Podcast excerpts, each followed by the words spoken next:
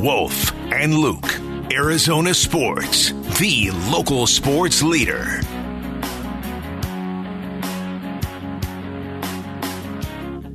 All right, final hour of the show on a Friday afternoon. NFL draft less than three weeks away from today, three weeks from yesterday, and we are happy to be joined on the Arizona Sports Line right now by Lance Zierlein, a name you've probably heard a lot on the show because we've been talking about his mock draft. No doubt about it. Uh, NFL media drafts analyst, and he joins us right now. Lance, thank you for the time. I'm sure you're busy this time of year. How's it going? I'm going well.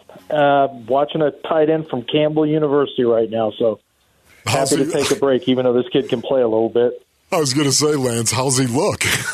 He looks pretty good. I tell you what, Julian Hill Campbell, keep an eye on him. He uh, kind of flying under the radar. I'm, I'm looking for sleepers right now, so he he fits the mold. Well, I'm going to start you off on the complete opposite end of that because in your most recent mock, you have a guy that a lot of people are projecting to go to the Cardinals, Will Anderson. But I just wanted to get your general thoughts on him because we've heard nothing but glowing recommendations so far.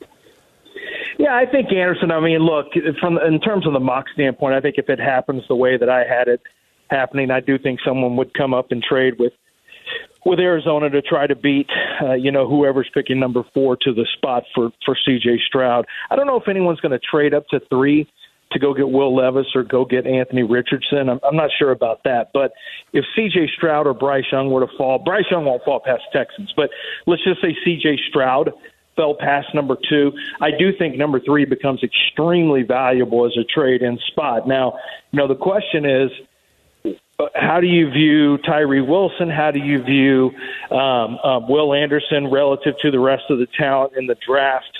I don't obviously don't think Jalen Carter is going to be on the board there, but is it more valuable to have one of those players or to have a lot more draft capital? Because if draft capital is the most important thing, and I think it might be for for Arizona, then you might be willing to trade further back in this draft than some other teams would. So, you know, I don't see, I, I don't know how far back Seattle would want to move back if someone tried to come up to number five. But if you're Arizona and you've got so many holes to fill in a roster really to rebuild, it might be worth your time to consider a move back further than you know three to five, three to seven. It might it might be worth your time to go you know from three to ten to go from three to eleven, which is where Tennessee is if Tennessee wants a quarterback. So um, I, I you know for me personally, I like Will Anderson. I think Will Anderson's a good player. I think he'll be a, a good pro. I don't know if he'll be a an all pro caliber player. So in that case, I think I might rather take the draft picks and just, you know, try to expedite the rebuild process because you're definitely not a player away.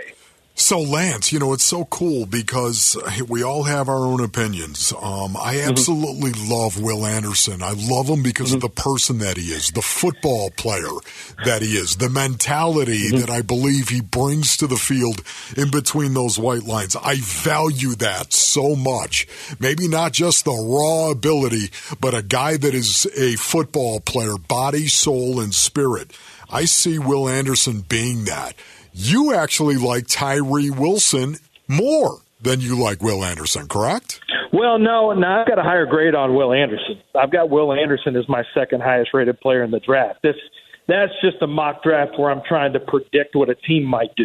Okay. So when I start doing those mock drafts, especially late in the process, um, I start trying to predict what a team might do. So for DeMeco Ryans' defense uh, and, and the amount of work the Texans have done on on Tyree Wilson, I think they might lean more towards Tyree Wilson. But me personally, I think Tyree's got maybe a higher upside, but he's got a lower floor. I think Will Anderson's a very safe player. Um, you know, Nick Saban players sometimes come out and they're they're who they're going to be. There's not a lot of meat left on the bone. That doesn't mean you're not going to be a good football player. But man, they're really coached up. So all those things you talked about, Wolf, they're all true on Will Anderson. And they're all things that I like a lot too. You know, my question is going to be, can can you get a lot more out of him than you saw in the SEC uh, there? But you know, I.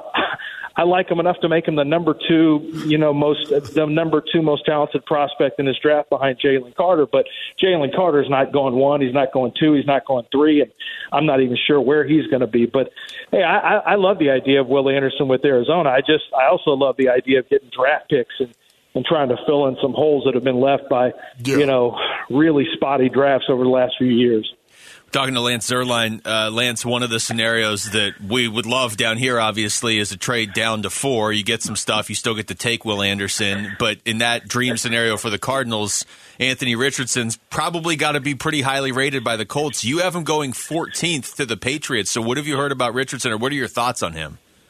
Well, once again, that's that's really a guessing game, and a in a mock is you know my final mock is is going to be a lot more locked in, I think, but in this set of circumstances, when I had Bryce Young going one instead of instead of C.J. Stroud, I tell you what, it really it really altered a lot of things that I didn't expect because I take each pick as they come and say, what would this team do relative to what's on the board? And you know their draft history that they have, what their strategy might look like, what their needs are, and so it was interesting because I, I, I came to a point where I had to make a decision for the Raiders. I had to make a decision. I had the Ravens, you know, doing a deal with Lamar Jackson uh, to the Colts. But even if the deal doesn't get done early enough for the draft, you know, are the Colts going to want Anthony Richardson, or will they rather wait until after the draft and try to get a deal done with Lamar Jackson? Um, is there going to be, you know, which of these teams is going to want to draft Anthony Richardson and sit him on the bench for a year? Because that's really what he needs. Will the Raiders be willing to do it? You also have to, I think you really have to weigh next year's draft class against Levis and Richardson. Levis and hmm. Richardson are the two guys to me, they're in the same clump. And are you okay with taking these guys who have lower floors – as opposed to maybe taking a shot at next year's draft class. And I think not enough people are talking about the fact that there are a lot of teams who will already have done some work on the draft class next year, and they may say, look, we just we would rather take our chances next year and be in the same position than take a shot on a quarterback. Because if you draft a quarterback in the first round, your job that you know the the clock on your job starts ticking on a head coach and a general manager. No matter where you draft a quarterback in the first, it's going to be your job to develop them. So you better believe in that quarterback if you take him in the first round. So, Lance, I'm sorry, but I got 30 seconds left here. I have to ask yep, you this. Yep. From a physicality perspective, who's the baddest man in the draft?